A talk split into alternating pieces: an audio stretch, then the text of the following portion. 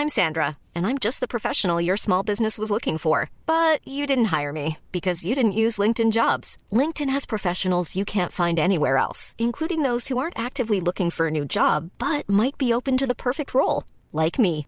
In a given month, over 70% of LinkedIn users don't visit other leading job sites. So if you're not looking on LinkedIn, you'll miss out on great candidates like Sandra. Start hiring professionals like a professional. Post your free job on linkedin.com/people today. Even on a budget, quality is non-negotiable. That's why Quince is the place to score high-end essentials at 50 to 80% less than similar brands. Get your hands on buttery soft cashmere sweaters from just 60 bucks, Italian leather jackets, and so much more. And the best part about Quince, they exclusively partner with factories committed to safe, ethical, and responsible manufacturing. Elevate your style without the elevated price tag with Quince. Go to quince.com slash upgrade for free shipping and 365-day returns. FM 104's Room 104 podcast with Cormac Moore and Sir Long. It is Room 104 every Wednesday. At this time, you'll know by now that we do My Worst Gig, where I invite the best comedians in the city and the country on to tell you about the worst gigs that they have ever done. So we can all, I don't know, therapeutically laugh at people's failings and misfortunes. Delighted that we made time for this gentleman who you would have heard on our Monday slot, Punday Monday. He is the pun master himself, stand up comic, Mr. Paul Marsh. Very welcome back to the show, sir. How are you? Oh, not too bad. How's it going, Ari? Good, good. Come here. Twice in one week, we're getting spoiled. Yeah, yeah. I, uh, when you asked me about, I, I'm wrecking my head here as to which one to tell you tonight. Though, uh, uh, the, the, the Vodafone Comedy Festival is on this week, right? But last year, one of the newer comedians was interviewed and asked in the interview what was his worst gig, Yeah. and he told me. Uh, I got flustered. I couldn't think of anything, so I gave them one of yours, Oh, as if I have so many. is that true? Yeah, that's true. He he he he gave them a story about one of mine. The one he told him was that um, I was doing a gig one time, and there was I remember there was 17 people in the in the room, and uh, Dublin had had a rematch against Kerry and had lost. And there was two uh, old guys down the back. I'd say they were in late 60s, maybe, uh, wearing um, Dublin jerseys and just sitting there with their arms folded on high stools. And halfway through my set, one of them turned to the other and went, "Why did you bring me here?" So that's that's the one. that's the one he used. It was just a terrible, terrible night. Um, it was the, the it was a, not a good night anyway. But the MC went up and did 25 minutes before me of just I don't know, uh, and the, the crowd just weren't. Uh, I have a funny feeling I know where you were as well, but sure, we won't, we, won't even mention that. uh, exactly, exactly. So, uh, Um, but come here, what, what comedian was that that robbed one of your stories? Oh, oh uh, it was Richie. Well, no, it was uh, Richie Bree. He, he said he just got flustered. He couldn't think of. Um, so he says, "I just gave money." No, but the part that I got was like that. I have so many that you know. I know, that's you, you, were like, don't worry about it, happy days. Yeah, that, like, Yeah, listen, just take one of Paul's stories. He'll never be short on bad gigs. Well, am, am, am I that bad a comedian? I've got all these bad. so I, I, I, I was thinking about it afterwards. You see, what what I do is, um, I, as you know, anyway, I organise comedy nights, and, and uh, instead of playing it safe in comedy clubs around Dublin, I, I'll end up going out to GA clubs and stuff like that around the country, and and and putting on comedy Yeah. nights.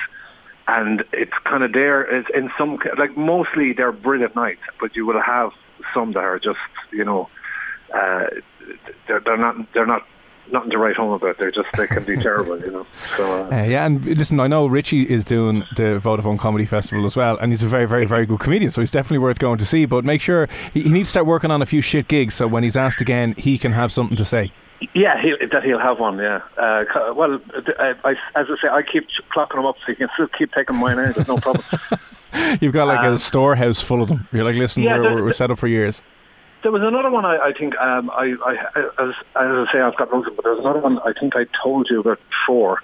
Um, I mentioned it to you that I was I went to Liverpool to do Hot Water Comedy Club, and the MC said uh, after the break I'll just do five minutes and, and come back to you Yeah.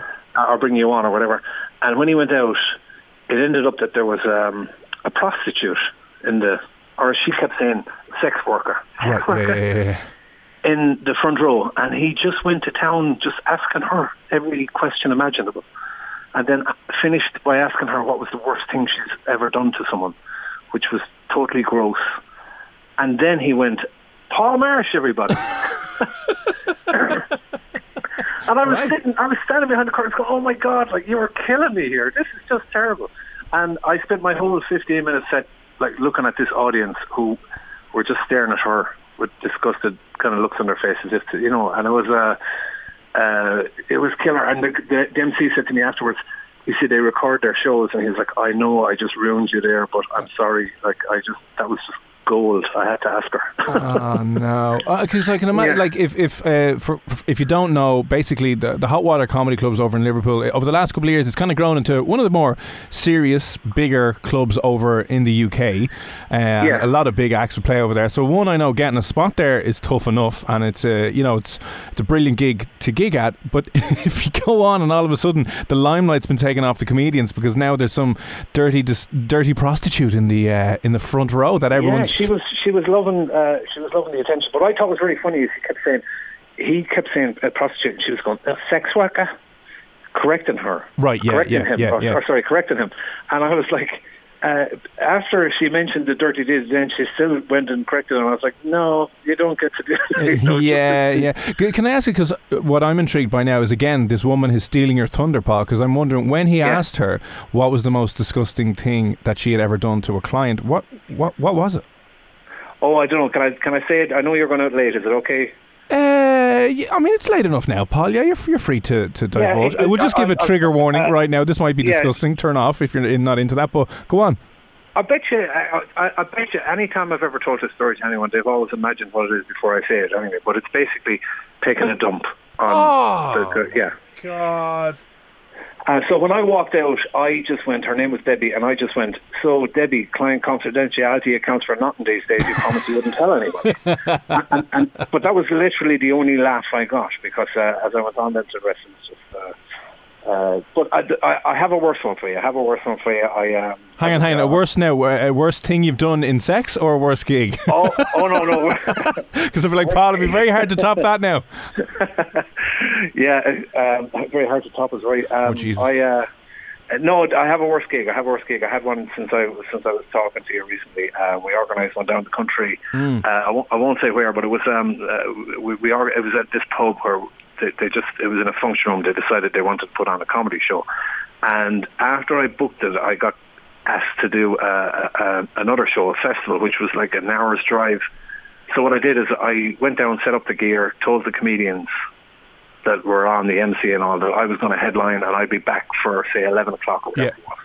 So we went and we did the other gig and I had two other comedians in the car with me and we drove back and when we arrived there was a big crowd outside and there looked like there was after being hustle and bustle and all that.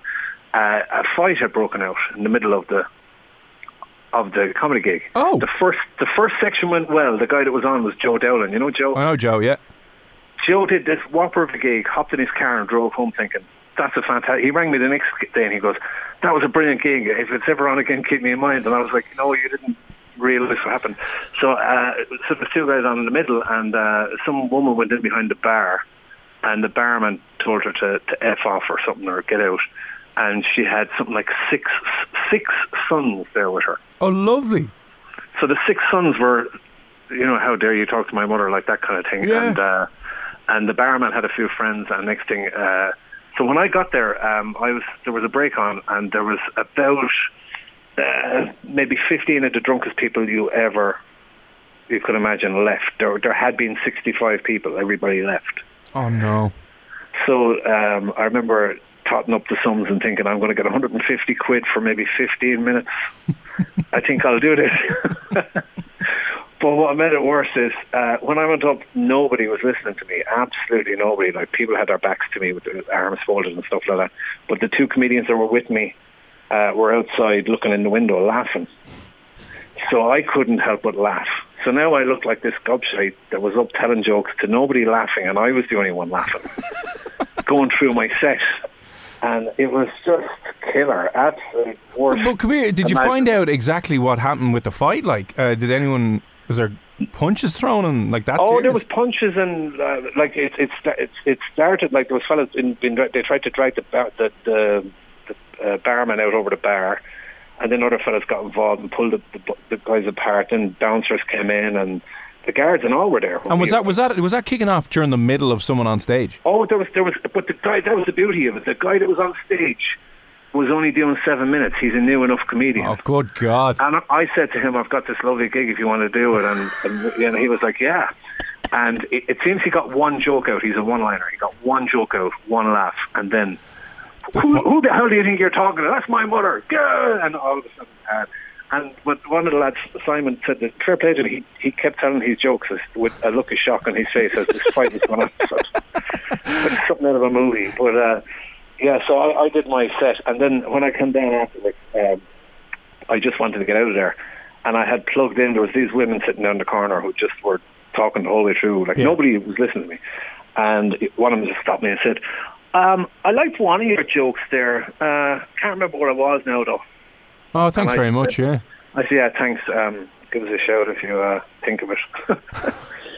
God. anyway, that's, that, that's that's there's uh, there's three of them. There's three of my worst ones. I mean, yeah, they're, they're pretty impressive. I mean, um, the fights, a few, because I know Tom Tom the Bear O'Mahony, who's on a bit on the show as well. I, I, we chatted to him on this, and he had another Yeah. kind of row kick off of one of his early gigs as well. And there's been a few of those types. Of, they always seem to be down in, you know, down the country where I don't know what's going on, but um, they just seem to be settling arguments with their fists in the middle of shows and don't care who's on the stage at all. It's just sure, here we yeah, go. it's it's it's it's it's madness. Um, I, but I, I used to uh, I used to DJ before uh, uh, at weddings. I think I told you that. That's the only time I've never. Se- uh, I've only ever twice at comedy gigs seen a fight breaking out, but at, at weddings and stuff like that, it was the norm.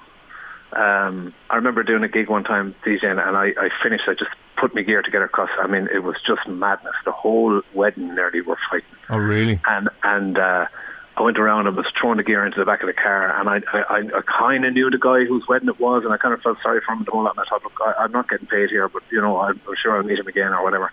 And just as I was packing the car, this guy came around the corner who was like, a guy was a groomsman. His shirt was covered in blood, blood dripping down his face, and he goes, "Oh, here." That's for you, and handed me an envelope with blood on it, with, with the money in it. And I always just thought that was so professional. He took that groomsman job serious, so seriously. He, that his he took time broken. out of a fight to go, actually, Yeah. the DJ's leaving and I have an envelope here from, let me get this and I'll be back to you. I would say like he had one job. You know what I mean? And that Mm. was the job for today. You've one job. Pay that DJ. uh, so uh, uh, it's brilliant. Uh, but you never know. Uh, with, I, was, I was only telling somebody the other day uh, where I come from down at Tipperary. There's a, a nightclub called Legends, and when it was over uh, at half two, everyone would come out and there was a chipper beside it, and. Uh, Everyone would hang around there and try and get taxis. So there'd be people there till five o'clock in the morning, and there was a fight every Saturday night. Oh, of course. And my nephew would come home and say, there was a fight outside the chipper last night. And my father would always say, those chips drive them all mad. God. So- Come here, Paul. so, yeah. Um, I know you've been doing comedy a good few years now. When and where was your first gig? Um, I actually did it. Uh, see, I uh, my I did it when I was eleven. I did stand up comedy at What? a school concert. Yeah, No way, did you? yeah. And I, I, I uh, uh, Brendan Grace, Lord Mercy, and him. I robbed all his material at the time. Uh, he was my idol. I had all his tapes. I had all his cassette tapes, and I just thought he was just the business. And um, uh, I did like a Brendan Grace type of impression. Uh, and for like, I think I did 35 minutes. My first gig ever, 35 What? minutes. Yeah, at a school concert. And I think it was just the fact that I was 11 and I was cute looking or whatever.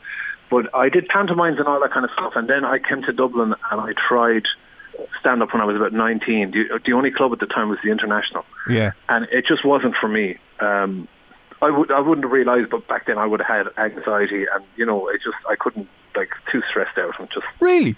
yeah, and uh, so I spent 20 years regretting it, and then um, uh, I eventually one of the guys I work with who we had done Pierre Devine. I don't know if you ever met Pierre. Haven't met Pierre, no. Yeah, he, he was explaining to me about open mics and how you know the the likes of the Battle of the Axe was just a lovely spot to do comedy and come on in and so I then I had a look at it one night and I thought, oh, I, go- I go- have to give this a go.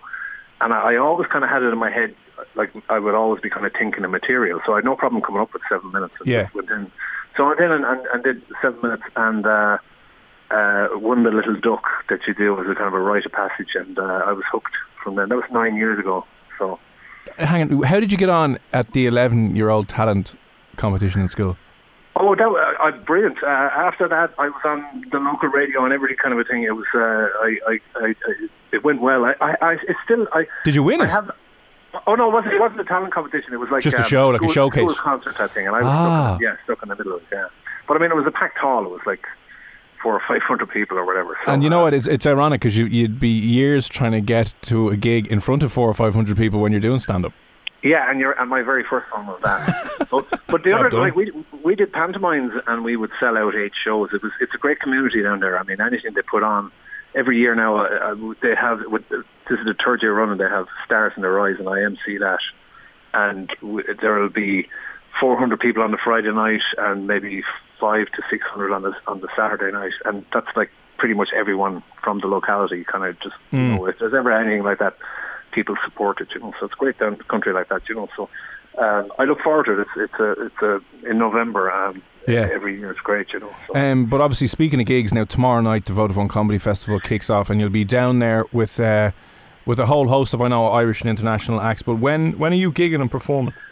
I'm what they have is they have this thing called the Comedy Lab, and it's like an extra gig. So if you buy a ticket to an early show, say Tommy Tiernan or whatever is on at half seven, that'll be over at about nine or just after nine, half nine maybe. Uh, we're on uh, Chapman's Comedy Club, I- as I'm part of, and they, they have like this extra show, so it's free in. So you just show your ticket from another thing, you come in. Uh, and and it's it's like a 50, 60 seater one. It's it's a, it's a lovely it's a lovely room. People sit in beanbags and all. I, I did it last year again, and it was it's brilliant. So uh, I got me laminates today. My little guy who's four still has it on him, and he won't take it off. Oh, the little lanyard things, a little artist Yeah. pass. He's going around doing it like a Wayne's World, just showing it to everybody. So, Amazing. yeah, so looking forward to this brilliant weekend. There's some deadly comedians coming over, um, so pop in and out to see them, you know, to see them myself, but uh, uh, and, and catch the usuals like the likes of Five Arms and Hog and Tommy and all. Are, are, you know, they're, they're brilliant every time. So uh, Yeah, uh, yeah, looking forward to it. Uh, the, the comedians Christmas. Everybody keeps calling it. So Uh, the old, down the Iveagh Gardens. So um, I know Yeah. there'll probably still be some some tickets available if you're planning on heading down uh, Vodafone Comedy Festival. Just Google it. Go see Paul tomorrow night in, in the Comedy Lab, part of the Chapman's Comedy Club, and stick around. Chat to him about more of his uh, his worst gigs. Um, Paul, listen, thanks a million for popping on again onto my worst gig, and we'll sure we'll chat you Monday for Punday Monday. yeah, looking forward to it. Talk to you soon, bud. FM 104's Room 104 podcast with Cormac Moore and Sir Long.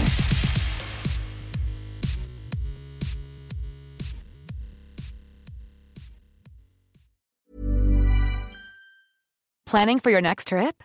Elevate your travel style with Quince. Quince has all the jet setting essentials you'll want for your next getaway, like European linen, premium luggage options, buttery soft Italian leather bags, and so much more. And is all priced at 50 to 80% less than similar brands. Plus, Quince only works with factories that use safe and ethical manufacturing practices. Pack your bags with high-quality essentials you'll be wearing for vacations to come with Quince. Go to quince.com slash pack for free shipping and 365-day returns.